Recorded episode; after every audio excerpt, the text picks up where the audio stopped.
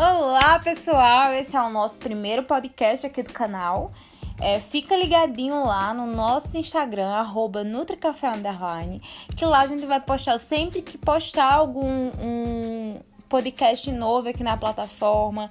Sempre que a gente tiver alguma novidade, a gente vai contar pra vocês por lá. Então, fica ligadinho lá no nosso Instagram, certo? Hoje a gente vai abordar um conteúdo que cai sempre em concurso de nutrição e a gente, a, a gente às vezes deixa ele passar porque é chato de estudar, muitas, muitas pessoas acham chato, que é a microbiologia dos alimentos. E hoje, em especial, a gente vai, vai conversar sobre os fatores intrínsecos que controlam o desenvolvimento microbiano nos alimentos, certo?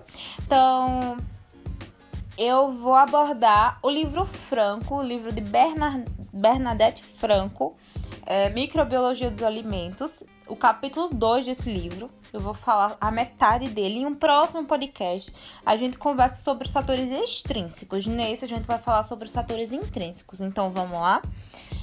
É, a capacidade de sobrevivência, de micro, multiplicação dos micro-organismos que estão presentes em um alimento, depende de uma série de fatores. Esses fatores são classificados como fatores intrínsecos e extrínsecos. Então, com relação aos fatores intrínsecos, como o próprio nome diz, é, ele está relacionado às características próprias dos alimentos. Então, quais são esses fatores?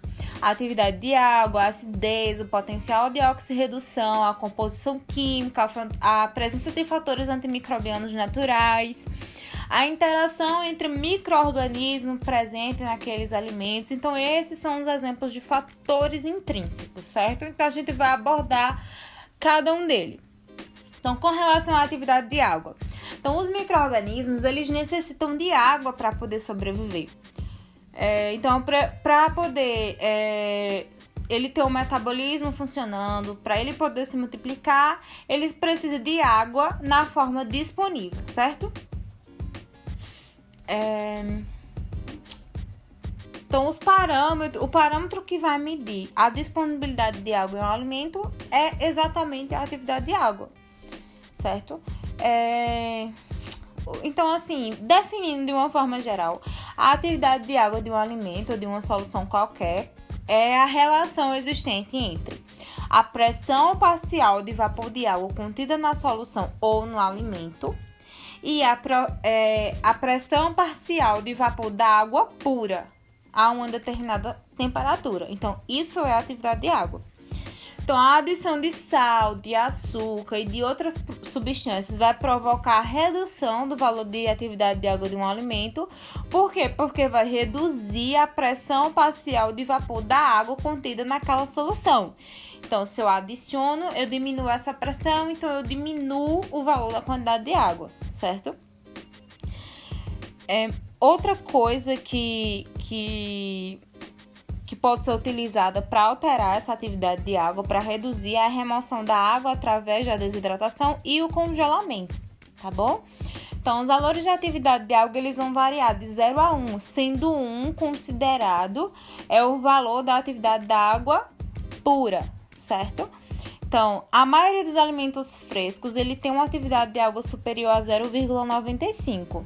E os micro, micro-organismos, eles têm os valores mínimo, os valores máximo e os valores ótimos para eles poderem se multiplicar, certo? Então, voltando lá para a classificação de água pura, que a atividade de água é um, os micro-organismos, eles não se multiplicam é, em água pura. Então, é, a atividade de água um, ela não permite que o micro-organismo, ele se multiplique. Então, o limite máximo para o crescimento é ligeiramente menor que um, certo? Se for um, não se multiplica. É, esse comportamento dos micro-organismos em, em relação à atividade de água mínima e ótima, ele é bastante variável, certo? Então, os valores... É... Os valores mínimos relacionados à multiplicação dos micro-organismos, eles vão variar. Por exemplo, as bactérias deteriorantes, o valor é de zero vírgula nove, é, o clostridio é de zero vírgula noventa e sete, é, a Escherichia coli, o valor vai ser de zero vírgula noventa e seis, então vai existir variação. Em geral, as bactérias vão requerer uma atividade de água mais alta que os fungos. E quando a gente fala de bactérias gram-positivas e gram-negativas, as gram-negativas elas vão ser mais, mais exigentes que as gram-positivas, certo? Então, a maioria das bactérias deteriorantes ela não vai se multiplicar em atividade de água inferior a zero vírgula noventa e um. Então, é... prosseguindo, né, a gente tem alguns exemplos assim, de atividade de água que a gente pode fixar, porque são é, micro-organismos mais comuns que a gente escuta muito falar. Então, é bom a gente ter uma noçãozinha da atividade de alga é, deles. Então, os fungos, eles, eles vão ser deteriorantes em atividade de água de até zero vírgula oitenta. As bactérias causadoras de toxina e infecção, como por exemplo o Staphylococcus aureus, podem tolerar atividade de água de até zero vírgula oitenta e seis para multiplicação. Já o Clostridium perfringens, ele não vai se multiplicar em alimentos é, com atividade de água inferior a zero vírgula noventa e quatro. É, os valores de atividade de água mais baixo relatados na literatura é, são de zero vírgula setenta e cinco para as bactérias halofílicas, de zero vírgula sessenta e cinco para os bolores xerofílicos e zero vírgula sessenta para as leveduras osmofílicas. Então, a gente considera aí o valor de zero vírgula sessenta como o valor limitante de atividade de água para a multiplicação de qualquer micro-organismo. Então, a atividade de água dessa vai promover a multiplicação de qualquer micro-organismo. É, então, assim, é importante t- também entender que a atividade de água, temperatura e disponibilidade de alimentos, eles são interdependentes. Ou seja, a qualquer temperatura, a capacidade do micro-organismo multiplicar-se abaixa quando a atividade de água abaixa também. Então, quanto mais próxima da temperatura ótima de multiplicação, mais larga é a faixa de atividade de água em que o crescimento microbiano é possível. A presença de nutrientes também é importante, pois ela amplia a faixa de atividade de alga em que micro-organismos podem multiplicar-se. Ok?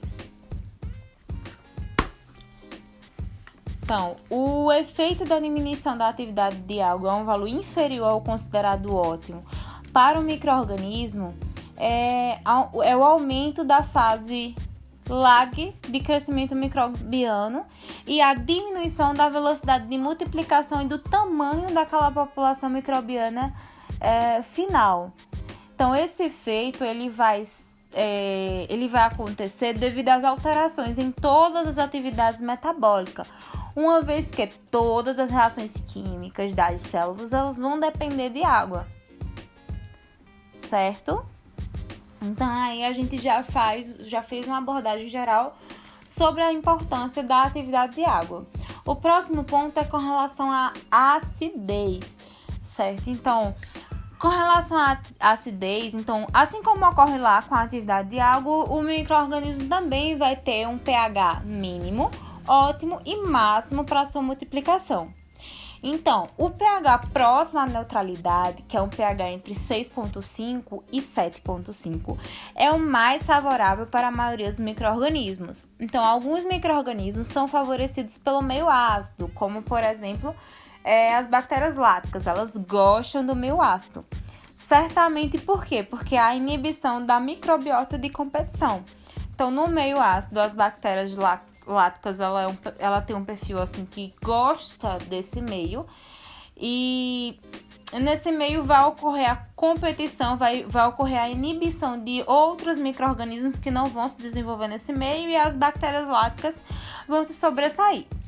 Os bolores e leveduras mostram maior tolerância ao pH, sendo que os bolores podem multiplicar-se em valores de pH mais baixo que as leveduras, sendo as leveduras mais tolerantes que as bactérias é, a valores baixos de pH. Então, a gente vê que os fungos, eles, eles toleram muita coisa quando comparado à bactéria, né? Então, prosseguindo, a gente tem que... É...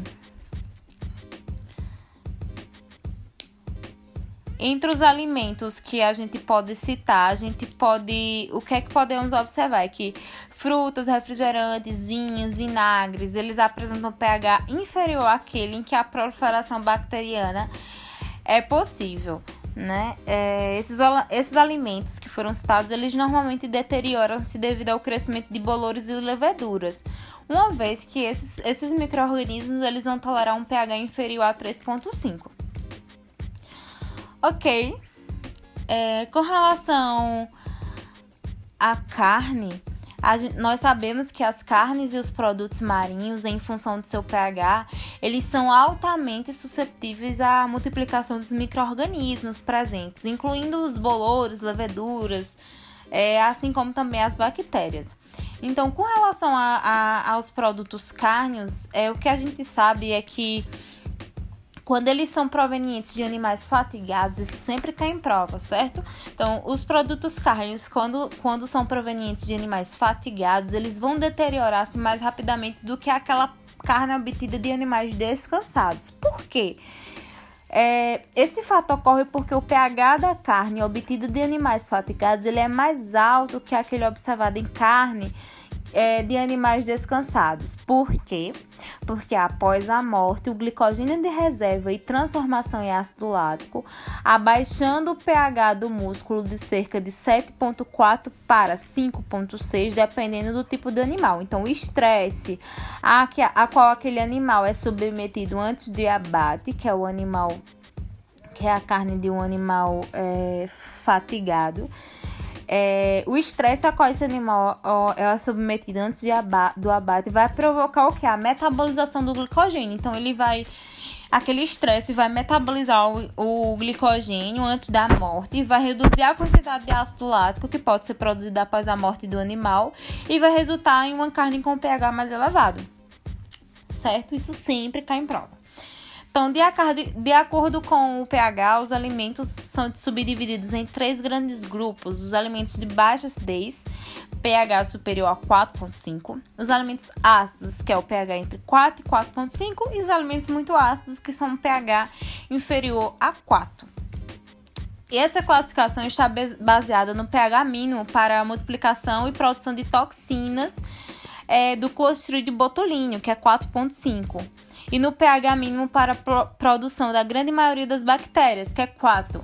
Então, alimentos de baixa acidez são os mais sujeitos à multiplicação microbiana, tanto de espécies patogênicas quanto de espécies deteriorantes. Já nos alimentos ácidos, a predominância de, bolo, de crescimento de bolores, verde, é, leveduras e de algumas poucas espécies bacterianas, como a gente citou lá, lá antes, principalmente as bactérias láticas, certo?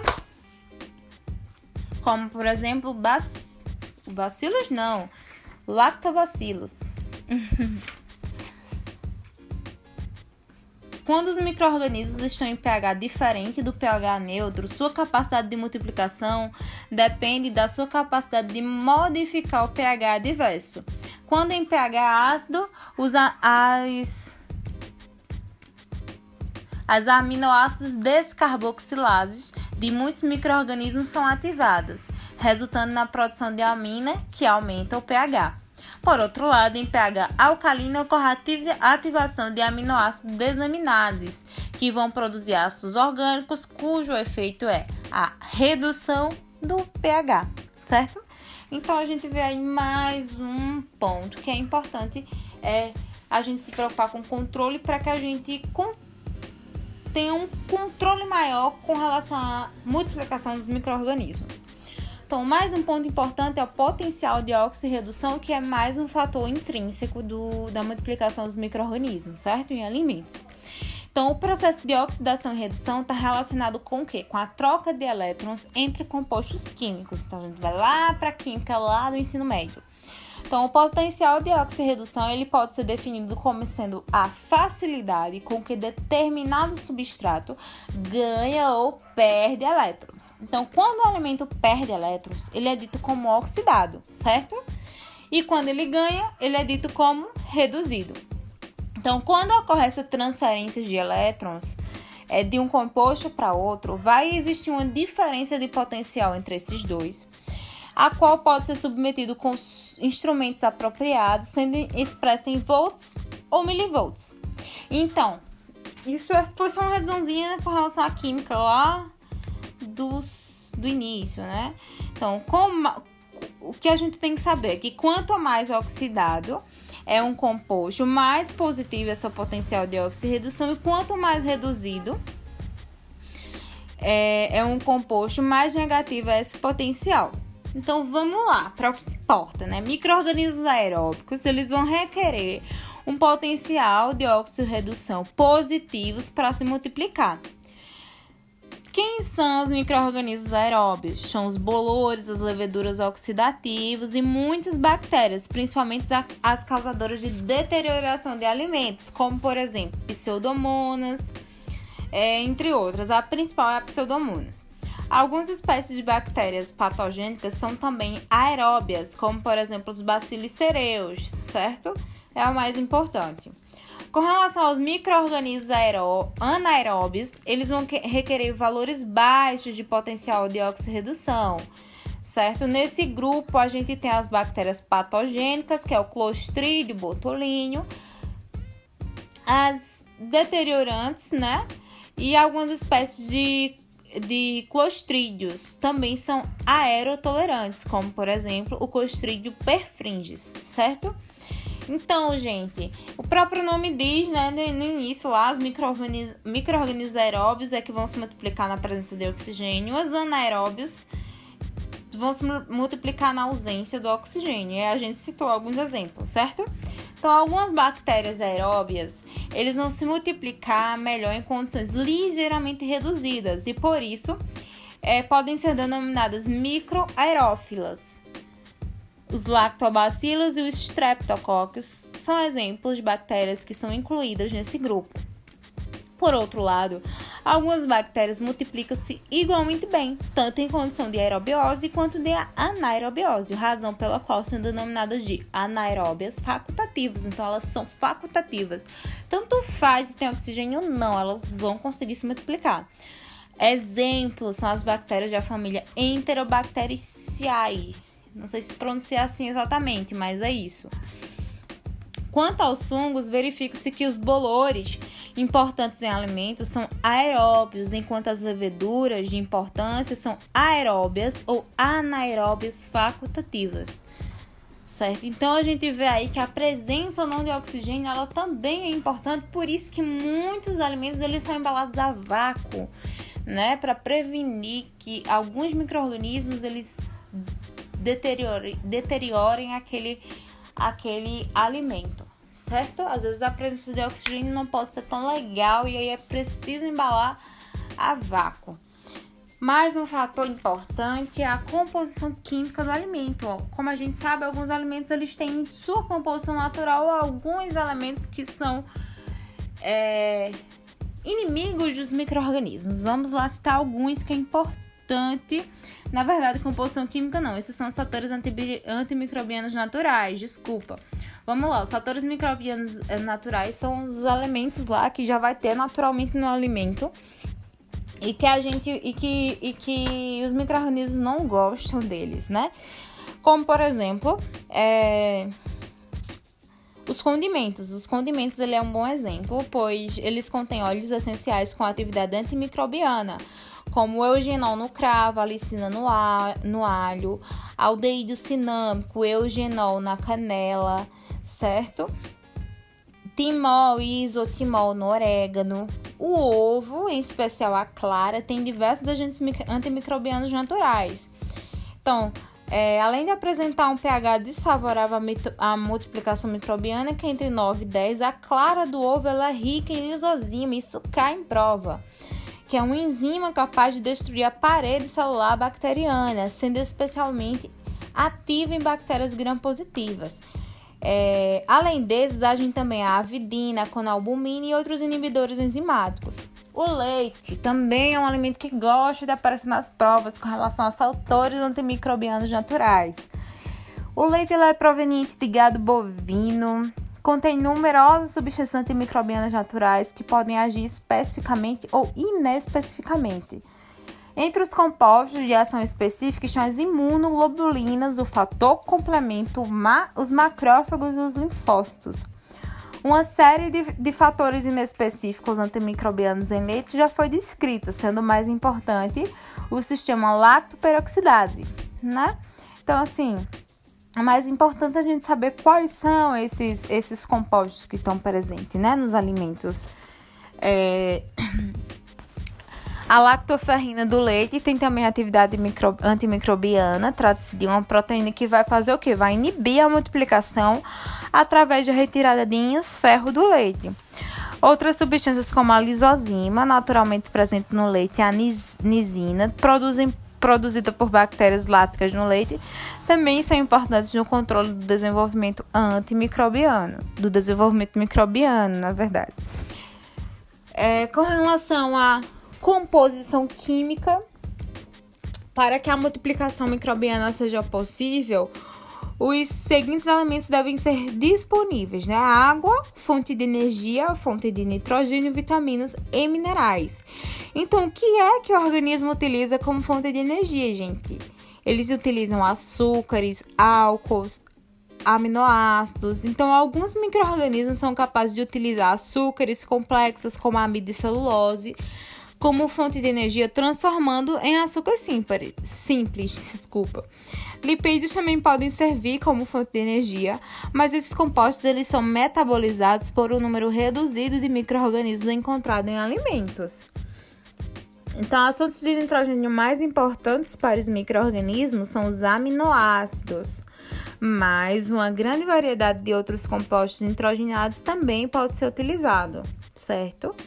As vitaminas são importantes fatores de crescimento também, uma vez que elas fazem parte de diversas coenzimas envolvidas em várias relações metabólicas. As mais importantes que podemos citar é a do complexo B, a, bi- a biotina e o ácido pantotênico.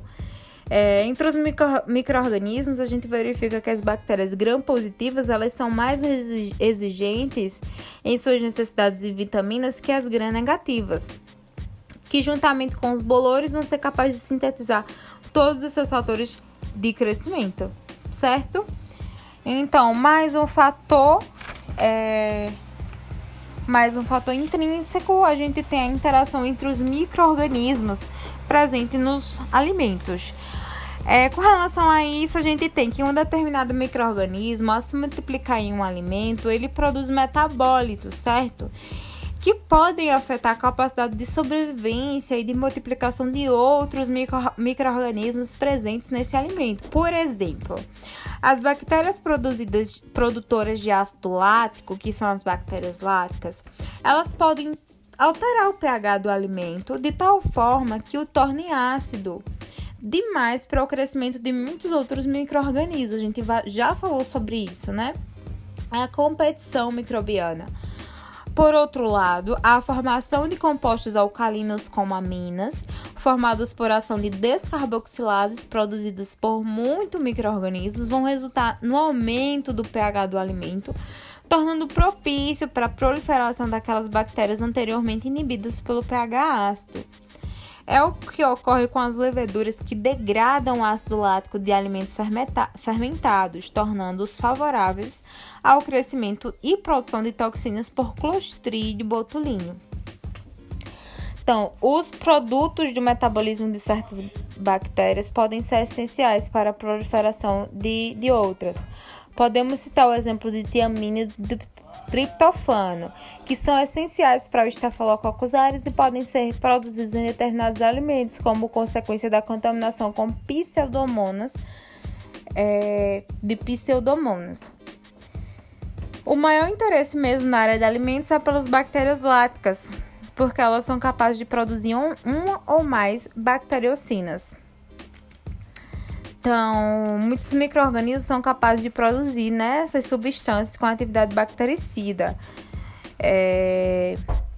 As bacteriocinas, elas são conhecidas muitas pelo...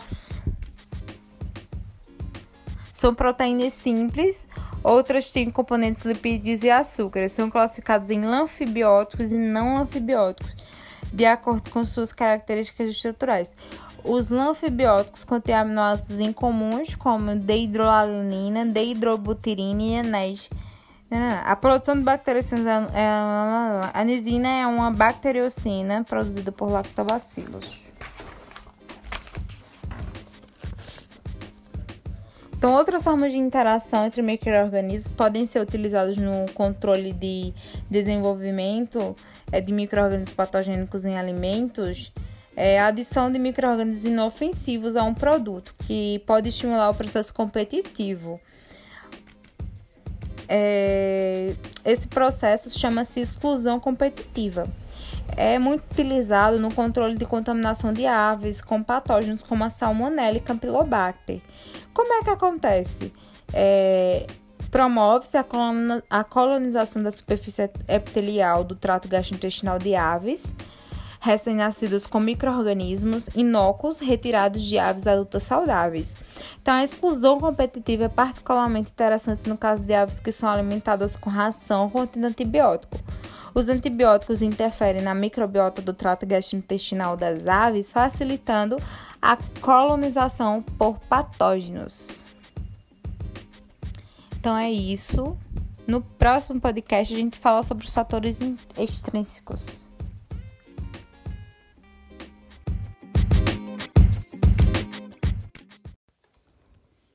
Olá, Nutris! Tudo bem com vocês?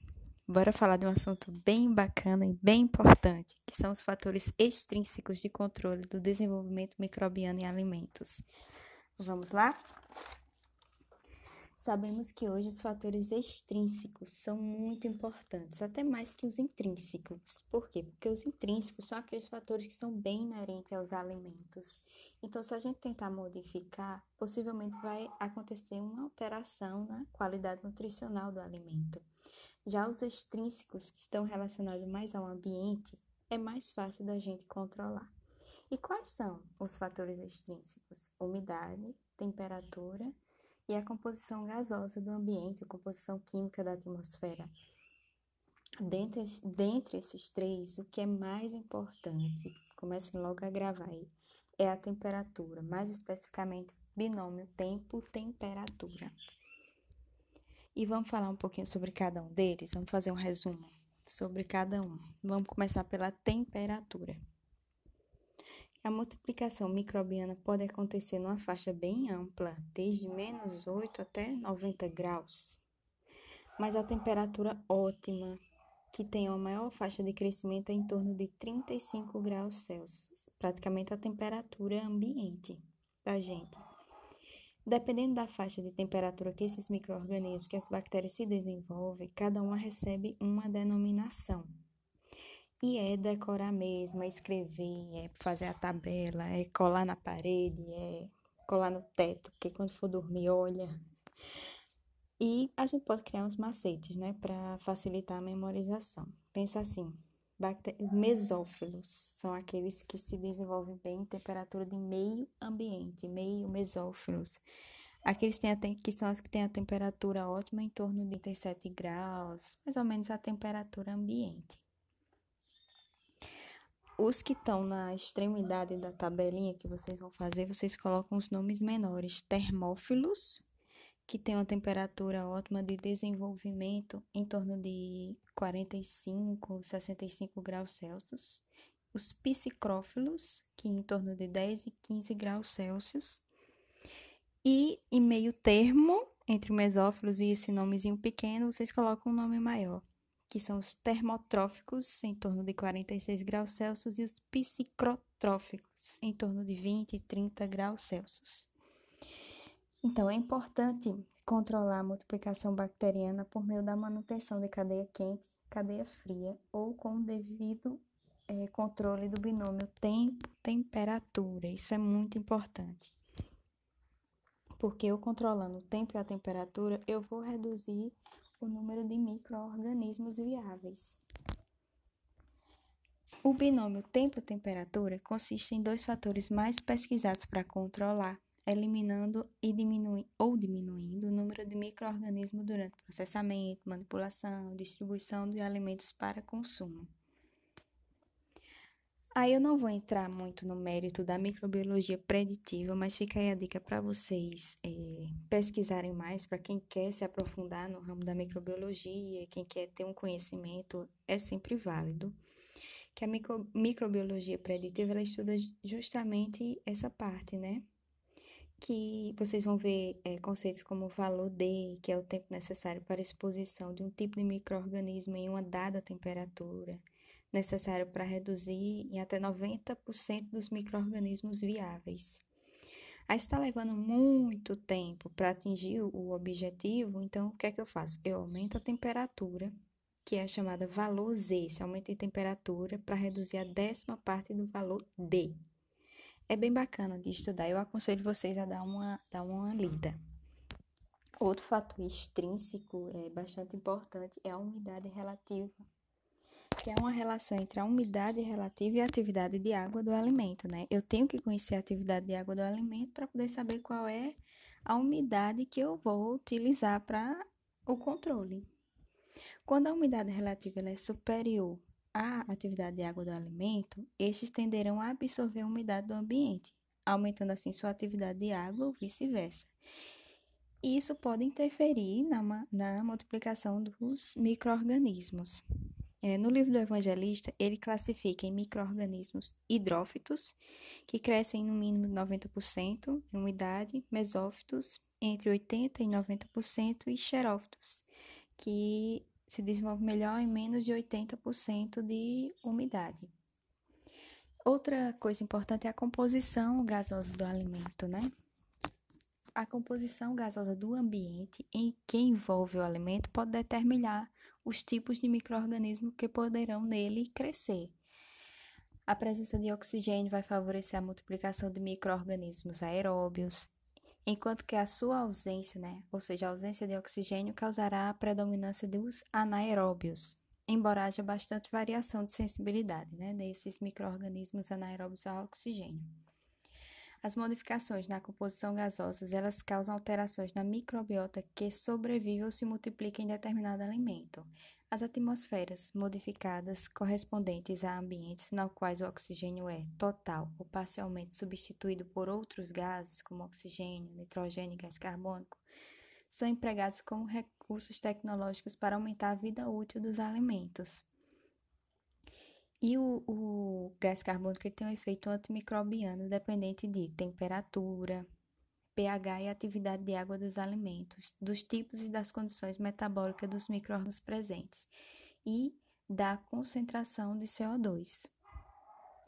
Já o, o nitrogênio, né, é um gás inerte que tem pouquíssimo ou até nenhum efeito antimicrobiano, né, exceto pela substituição do O dois. E atmosferas contendo dez por cento, contendo dez por cento de C O dois são utilizadas há muito tempo para prolongar o tempo de armazenamento de frutas, especialmente maçãs, peras. E é isso aí. É, uma, é um assunto pequeno. Aí eu peço que vocês se atentem mais à questão da temperatura e do binômio tempo e temperatura. Até mais para mais um podcast.